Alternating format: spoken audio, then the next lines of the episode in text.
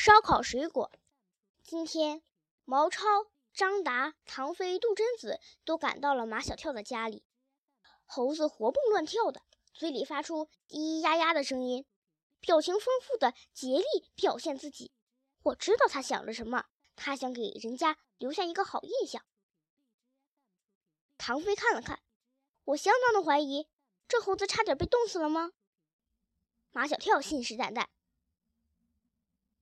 骗你不是人，你是不是人一点也不重要。”毛超说：“马小跳，我也相当怀疑，这猴子是被你救活的吗？”马小跳心虚，不敢发誓。猴子是马天笑先生救的，不是他救的。杜真子瞪着马小跳：“你是不是在瞎编？”如果我能说人话，我一定要辩护几句。他没有编故事。只是猴子不是马小跳救的，马小跳相信你也十分容易。你是不是用可口可乐熬姜汤救活猴子吗？现在你快点熬吧，熬就熬。他只好豁出去了。马小跳打开冰箱，拿出一大瓶可乐，倒了一点在锅里。这么一点点，谁够喝啊？昨天就熬了这么多。昨天是昨天，今天是今天。昨天是熬给猴子喝的，今天是我们大家喝。马小跳换了一口大锅，把一大瓶可乐都倒了进去，还没放姜呢。张达提醒他，马小跳镇定自若，还怪他多嘴。我知道，不用你说。马小跳不知道该熬多久，他知道杜真子喜欢做菜，他是这样问的：“杜真子，我来考考你。”你知道要熬多久吗？把姜味熬出来就行了呗。答非所问，你不知道就应该说不知道。我问的是要熬多长时间。开锅十分钟左右就行了。杜真子又上当了。马小跳知道怎么做了。开锅十分钟，他关掉了煤气，给每人盛了一碗姜汤。唐飞只喝了一口，就拍拍马小跳的肩膀：“我相信你。”嗯，我也相信。张达一口就喝了半碗姜汤，他嘴巴好大，就像河马。这个可乐姜汤是不是你发明的？对于毛超的问题，马小跳不说是他发明的，也不说不是他发明的。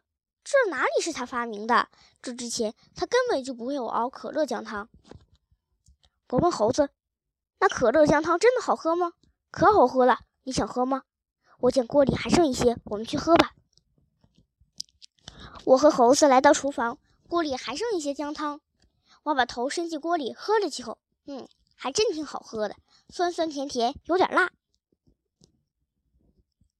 马小跳在客厅里说：“我打电话叫你们来，是有重要的事情告诉你们。我爸爸说要给动物园的人打电话，要把他们接到动物园去，可是我不同意。”马小跳，你有更好的办法吗？我觉得。更好的地方应该是大山里。嗯，我也不太确定是大山里。我们可以去问对对眼。马小跳，我发现你的智商相当低，你也不分析分析，那对对眼怎么能告诉你呢？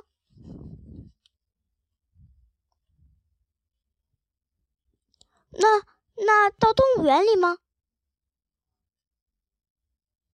猴子是野生动物，应该生活在大山里。动物园多好啊！第一，不愁吃不愁喝；第二，有空调；第三，不用担心日晒雨淋；第四，很多的人都来观赏，不会寂寞。去动物园吧，这样我们能常常看着它，要不然我会伤心死的。毛超捧着胸口，做出伤心的意思。马小跳说：“动物园里千好万好，就是有一点不好。”哪里不好呢？动物园里没有自由。我听说有一句诗，就是说自由的生命诚可贵。然后什么来着？我知道，我知道，生命诚可贵，爱情价更高。若为自由故，二者皆可抛。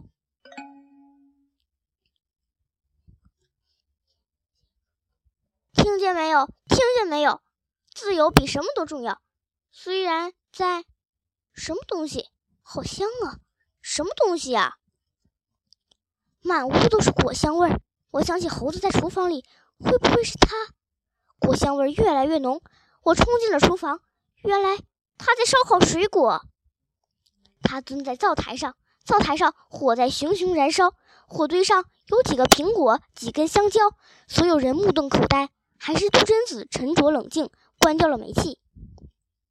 唐飞的口水都要流出来了。我还没有吃过，呃，烧烤过的水果。我来吃根香蕉。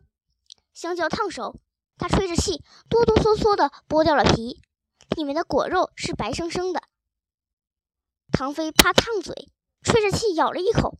马小跳他们都问好不好吃，他也不回答，只顾吃，把一根香蕉吃完，才说了一句：“不是一般的好吃。”大家抢了起来。张达力气大。抢到了一个苹果，还抢到了一根香蕉。毛超力气小，被挤到一边去了。后来还是猴子抢到一根香蕉，给了他。马小跳他们一边吃着苹果，一边却在担心：猴子学会了煤气，它以后会不会出危险？还是早点把猴子送走吧。猴子一点也没意识到闯了祸，还是得意洋洋地问我：“小猫哥哥。”我吃了用火煮的食物，是不是可以慢慢的变成人呢？